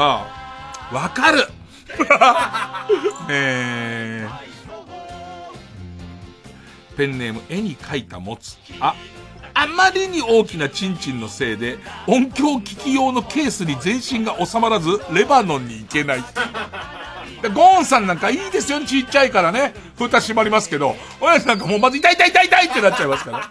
痛い痛い痛いってなった上に、思いっきり閉めて、ね、じゃあ、一旦、一旦おばあさんの死んだ日のこと考えて、なんつって。で、一回こう縮めた上で思いっきり閉めますけど、途中で、は俺、神さんとやれる、レバノンでって思ったのに、ビューンってなっちゃうんで、蓋がバーンって開いて、びっくり箱みたいになっちゃいますから。びっくり箱、まずでっかい人がビョーンって出てから、わしっぱなの親父が出るって形になりますから。うーんとに。えー、えー、ペンネーム。形状記憶老人。あ、いつもさ、だ、こう、形状記憶老人さんとかよく出してくださるじゃないですか。で、それからチンポ向けなくていいから君に振り向いてほしいさんもよく出してくるじゃないですか。出さないってことは、え、お前もしかしてっていう。チンチン小せえんじゃねえかっていう。ねえーで、このコーナーだけ俺、なぜか全部の、全部のネタにすごいリアクションするし。怖えのかなえー、形状記憶老人。あ、アタック25に出場するも、色では呼ばれず、巨根の方。巨根の方何番なんです3番に巨根の方が入る。4番が巨根の方に変わるって言われるからね。色で言えつ。うん。えー、ペンネーム、寺尾正樹。あ、天の橋立で股覗きをしてもポコチンしか見えない。隙間がないですからね。隙間がないですから、天の橋立を股から見るってどういうことですかって話になっちゃうからね。え、見えんの？なんつって。ねえ。ねえ。ペンネーム BJ サトル、い、急いでる時に限って自動改札が2人通ったと認識して止まる。違うんだけどね。俺のチンチンが先通ったところで多分そのスイカの分が終わっちゃうんだよね。その後今一人スイカ当てないで通ったでしょみたいになっちゃうんだよね。だから巨根用のゲートを作ってくれればね。そこを通りますけどね、僕らもね。あの、なんかあるじゃないですか。あの、こう、地下鉄の構内で乗り換えるときは、えっ、と、改札もオレンジのやつ通ってください、みたいな。巨根のやつは、なんかこう、えっ、と、黒紫のところを通ってくださいって言われれば、それは俺も黒紫のとこ通りますけどね。えー、ペンネーム。そろそろ旧姓中山。よかったね、この人もよく読まれる人だから。これ、ここだけ読まれないってこと？まそ、い、祝いの席などでスピーチをする際は、一旦勢いよくお辞儀をして、祈祷に頭をぶつけるネタで、まず一笑い取れる。ちょっとコロッケさん的な、もしくはたけしさん的な、たけしさん的な頭ゴンっていくのと一緒で、祈祷にゴンってぶつけるやつね。俺もよくやる。でかいカマキリ。勢いよくチンコを川に叩きつけると、その衝撃で魚が浮いてくるなんて。漁法。ビターンプカプカプカーっていう。ああ、もう絵札が想像できるやついいわ。あそこがまださん。あそこがまださんは、カタカナであそこがまだって書いてあるんだけど、バスコダガマからかな。とんでもない濡れ衣かな。あ、あそこがまださん。う、うつ伏せで寝ると。想像して。うつ伏せで寝ると、勃起したチンコのせいで、出初め式みたいになる。すごいわ出初め式みたいになるわこれとかシンプルで好き。ペンネームガーハーさん。う、運転中にエッチなことを考えるとクラクションが鳴る。ブンブーちょっとエロいこと考えただけで、ブンブンブーツ煽り運転だと終わりちゃって。後ろから必要にならせてくるやついるなと思って、ブンブーツガーハーさんはね、さすがデカチンだね。う、浦島太郎のコスプレなんですと言うだって。違う違う、浦島太郎のコスプレなんでっていう。だケツのとこに甲羅をこうやってつけることで、ちょっと前目に、前目にまとがってるだけですっていう。何でもしようと思って、乙姫様連れて帰ろうと思って、ちょっと前目に座ってるだけでっていう。うん。ねえ。ペンネームピストルチョコ。う、後ろを向くとき、ブンって音がする。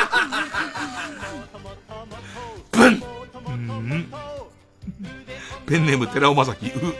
ウェイターさんが巨根の分もお冷やをくれる。うんペンネーム目指し。え、ATM の操作は巨根が邪魔で大体勘って。うーん。ペンネーム目指し。え、煙突と勘違いされてサンタが尿道に入ってきた。嘘だろそんな大きいわけねえだろ、お前おちんちんがいくら大きいっつったって煙突と間違えて、急に。うーん。ペンネーム大自然守る。え、衛星放送の電波をチンチンが受信してしまい脳裏にスカパーの番組が映る。俺こういうシンプルなの好きだな。ラジオネームラッパッピー。お、お、大足が先っぽに止まる。直角に上がってるチンポの祈祷の上のところに大、大足が止まってるから。ちょっとグッて掴まれてるから痛いけどね。うーん。うんペンネームカムチャッカマーガリンド。お、お遊戯会では鬼の役しかやらせてもらえなかったな。金棒を持ってっからっていう、金棒を持ってっかんねなんつって。ペンネームそろそろ旧姓中山。お、おちんちんが小さくなるサプリという怪しげな広告に飛びついて痛い目に遭う。そう。俺たちの悩みをさ、な、ひどい、俺たちのコンプレックスをついてくるからさ、おちんちんがみるみるうちに小さくなるっつってね、これだと思って買っちゃうんで、嘘ばっかり。どんどん大きくなっちゃって。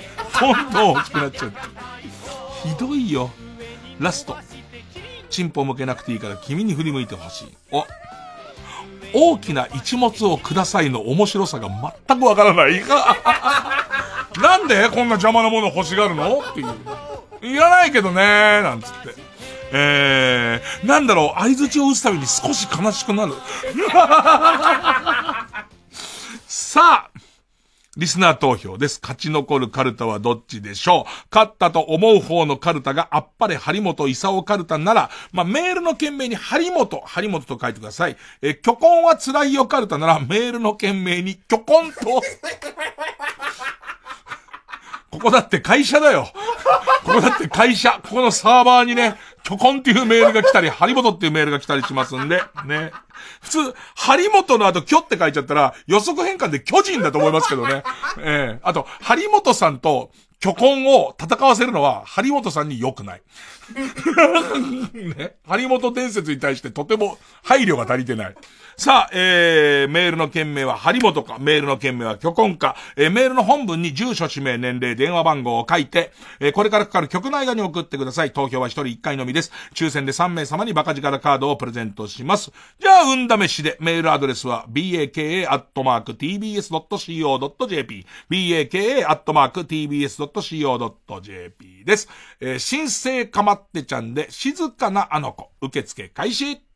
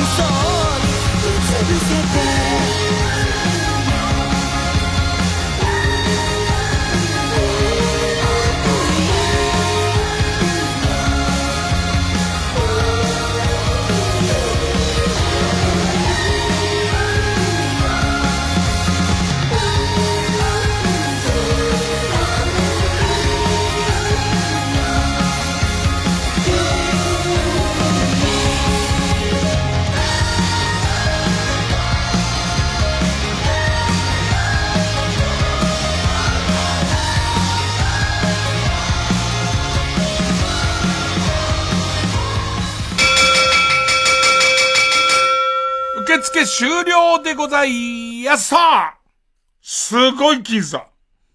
あっぱれ張本勲カルタ。勝てば卒業。458票。巨根は辛いよカルタ。デビュー戦。461票。勝ったのは巨根は辛いよカルタ。まあ、ちょっと弾んだもんね。あと、張本さんがこう、なんていうの、名残惜しいっていうのもまあ、なくはないよね。卒業しちゃうっていうね。えー、ということで、えー、巨根は辛いよカルタはデビュー戦勝って家業に移ります。えー、負けたあっぱれ張本勲カルタは、えー、予選ブロックに戻って引き続き和行です。まあ、こう、いつも書いてくださってるリスナーの中で、しまった巨根は辛いよ書き忘れたっていう人。ね、様子見で書かなかったっていう人は、やばいやばいやばいやばいって、レッテルを貼られるっていう、ね。まあ、焦りはあると思いますが、えー、さあ、えー、このデビュー戦をものにした、巨根は辛いよカルタに、えー、当てられる、来週のチャレンジャーこちら。すっとぼけ古市のりとし武士カルタ。とぼけた顔してバンバンバンバンバンバンバンバンバンバンバンバンバン正直昨日仕事一緒だったんですよ。ね。もうこのことが頭浮かんじゃってさ、もうさ。えー、まあね、えー、な、まあ、わざと知らないふりをして、ちょっととぼけて嫌味を言ってにやりとする、古市のりとし武士がテーマのカルタです。うーん。なんかね、一茂さんと、なんと、トムとジェリー関係のね、仲良く喧嘩する感じなんです。すっげえ面白い。すっげえ面白い。一茂さんと古市さん絡んでる時の。うん。例題です。えー、ペンネームソフィーと双子の姉妹。あ、アントニオ猪木にわざわざお願いして叩かれる意味ってあるんですか？あんなことで豆乳なんて注入されませんよね。だったら、吉岡里帆さんのおけつをムンズと掴んで殴られた方が、コスパが良くないですか？コスパじゃねえけど。どうせ引っ叩かれるのは一緒ですからね。で、と、何か物質が入ってくるわけじゃなくて、引っ叩かれたことで何か目覚ましたり、やる気を出したりするっていうことが一緒なら、吉岡里帆さんのケツをムンズと掴んだ分だけ、得じゃないですか？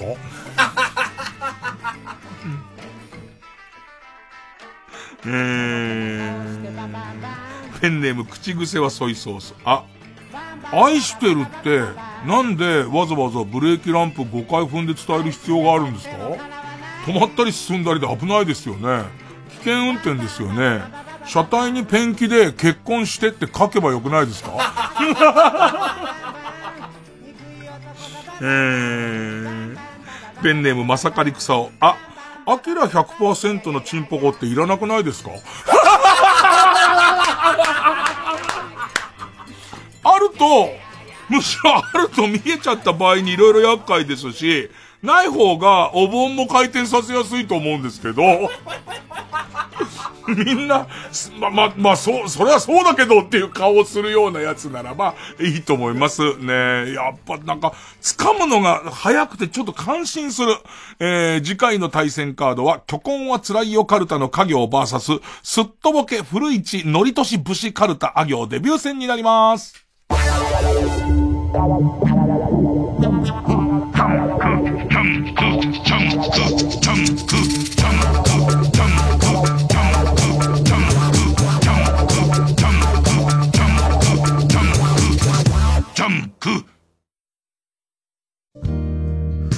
あなたのことが好きです。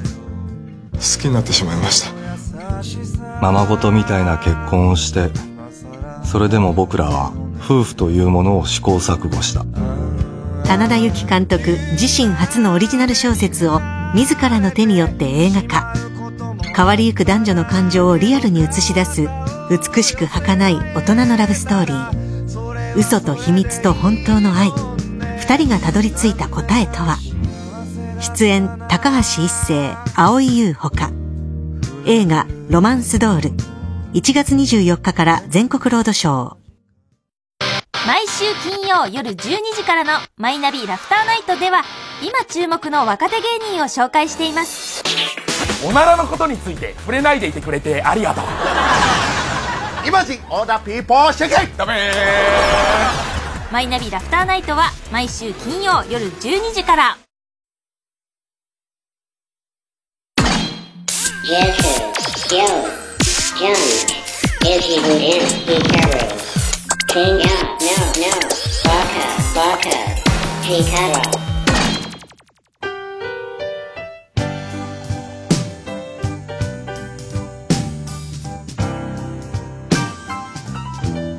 Yeah, folks of a claw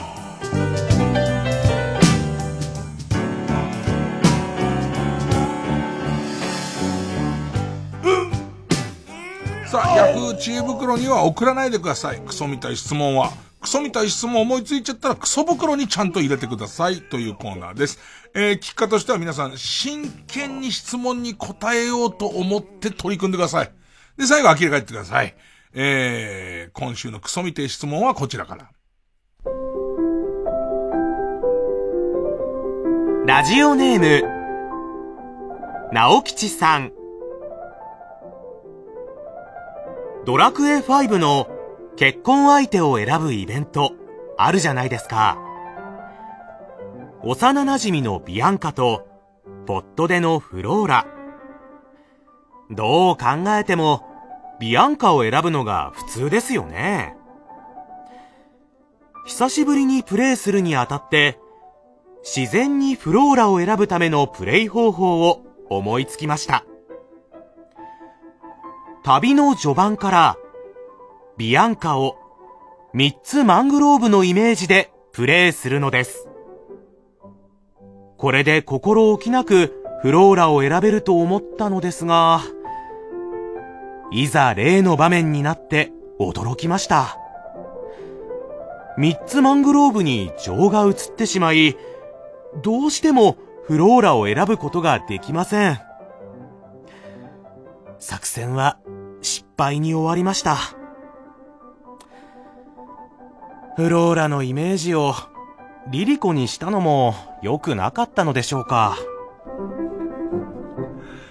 何か目覚めちゃうしね、大体ね。ええそうなんですよ。あの、逆流現象っていうか、三つっていい子だなっていう。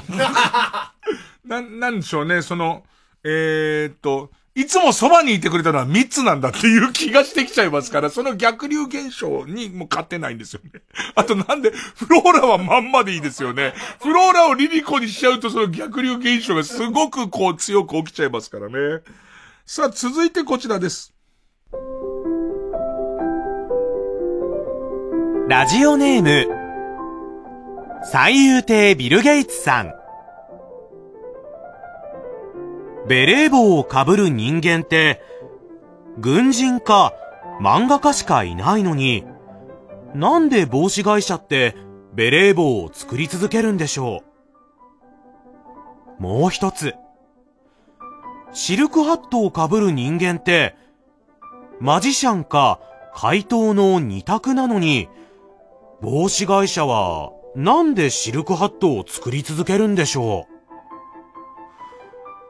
僕が知らないだけで、例えば、遠洋漁業の乗組員は、インド洋に入ると、全員一斉にシルクハットをかぶっているとか、意外なところで需要があるんでしょうか？確かに一生のうち一回もシルクハット買わないな、俺。一度も買ったことないな、シルクハット。なのにもかかわらず、未だに多分、生産はされてるだろうから、俺らの知らないところで、なんか多分、俺らは知らないけど、えー、まあ、メジャーリーグではないものの、2A ぐらいにシルクハットのチームあんじゃね？で、そこのファンもみんなシルクハット被ってる。俺らが知ってることが全てじゃないから、だとするとシルクハットの需要も考えられますよね。そのベレー帽に関しても。なんか俺らの知らない、えー、っと、回転寿司チェーンに、もうみんなベレー帽を被ることになってるっていう、まあ、この辺チェックしたところ、無天くら寿司は違った。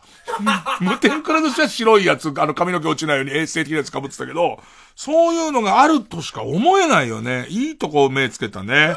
さあ、続いてこちら。ラジオネーム、マーイボーさん。先日、友人と喧嘩になり、その際、お前の母ちゃんデベソ、と言われました。友人は悪口のつもりかもしれませんが、そもそも、デベソは悪口なのかへその形状に、いいも悪いもないと思うのですが、しかもそれが、私の話ならともかく、私の母の話です。和子は和子、私は私です。友人は何が言いたいのでしょうか？そもそも、なぜ友人は私の母がデベソだと知っているのでしょう？まさか友人は私の母との関係を匂わそうとこの発言をしたのでしょうか？だとしたら友人の立場も悪くなるでしょうに。友達の母と不倫経験のある方、教えてください。うん、不倫かどうかは知りませんが、純愛かもしれませんけど、ペタジーニとか多分そういう感じですよね。オルガ夫人って友達の奥さんだったんだもんね。友達お母さんだったんだもんね。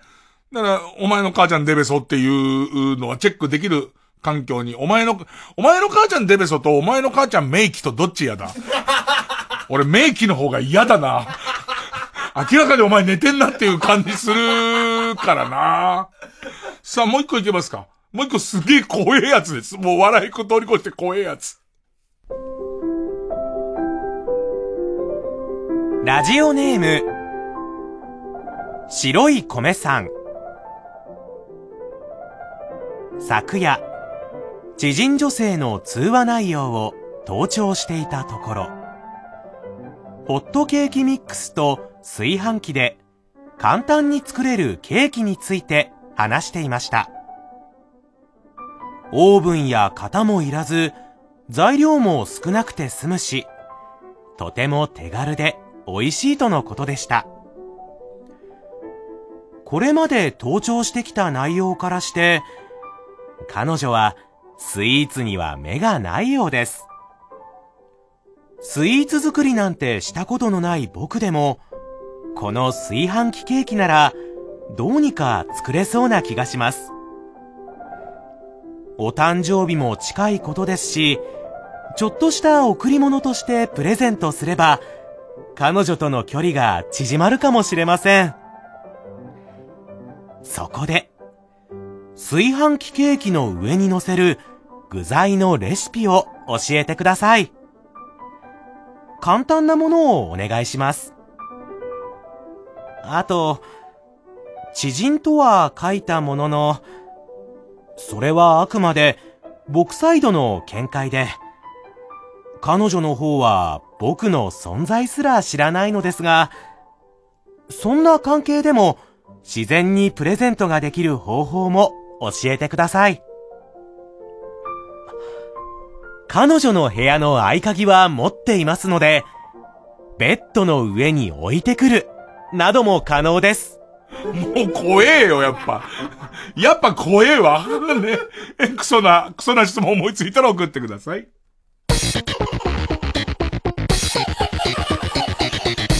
月曜ジャンク、伊集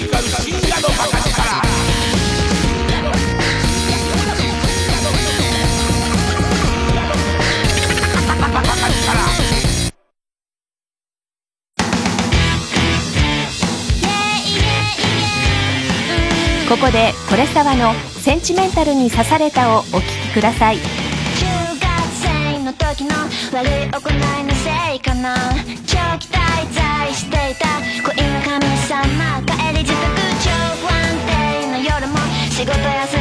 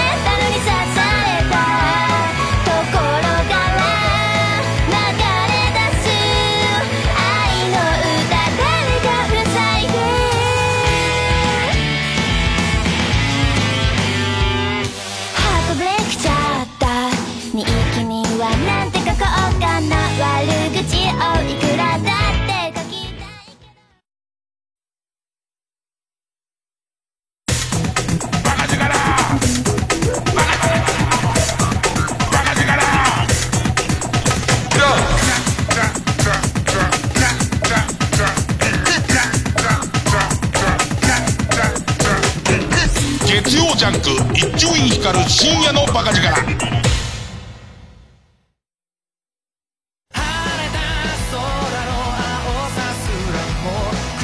北村匠海です。吉根京子です。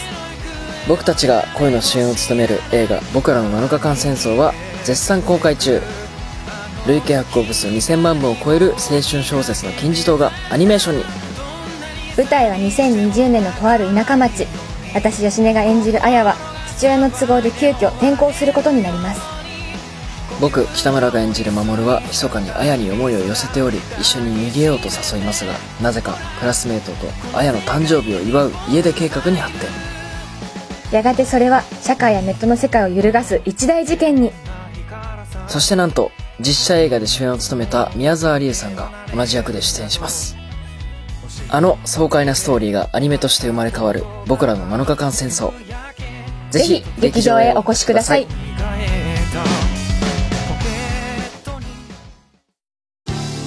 TBS ラジオジャンク。この時間は小学館中外製薬積和不動産神奈川賃貸営業本部マルハニチロ伊藤園ホテルズ。他各社の提供でお送りしました。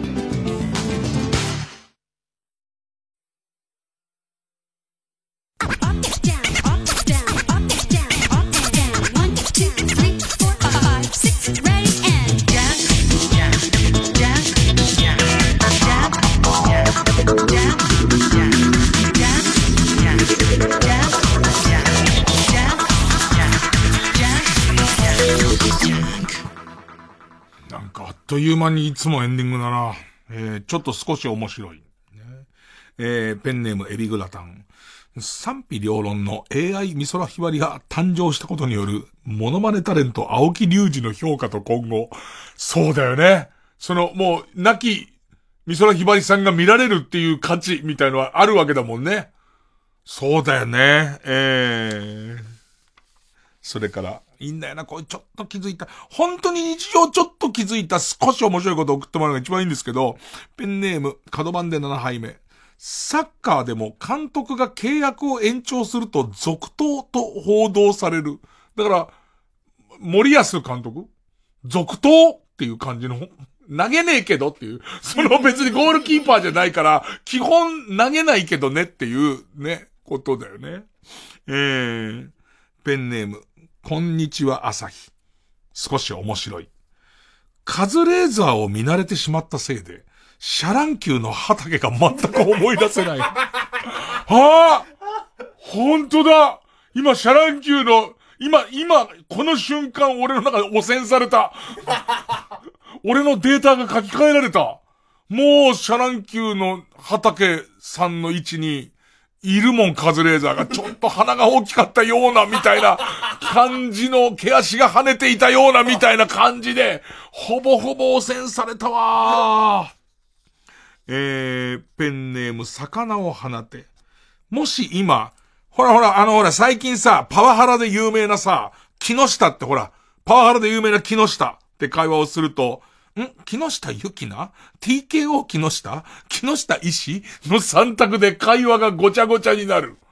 おーほんと、ほんと？少し面白い。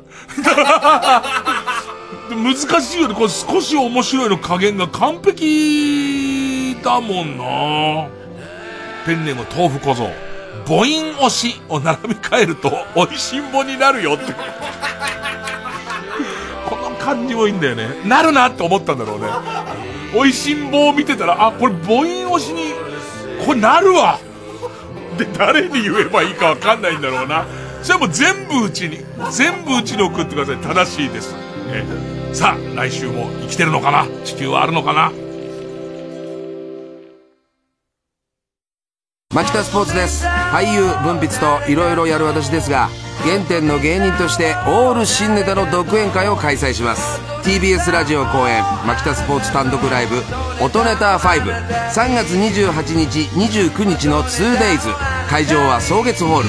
今回のテーマは権威 j p o p という権威大御所歌手という権威日常に潜むあらゆる権威を牧田スポーツ流の音ネタでからかいます。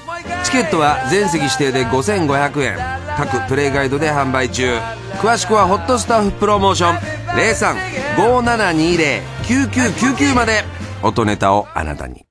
90.5MHz TBS ラジオ。アプスブルク展音声ガイドナレーター梅原雄一郎です。国立西洋美術館で開催中。ぜひお越しください。3時です。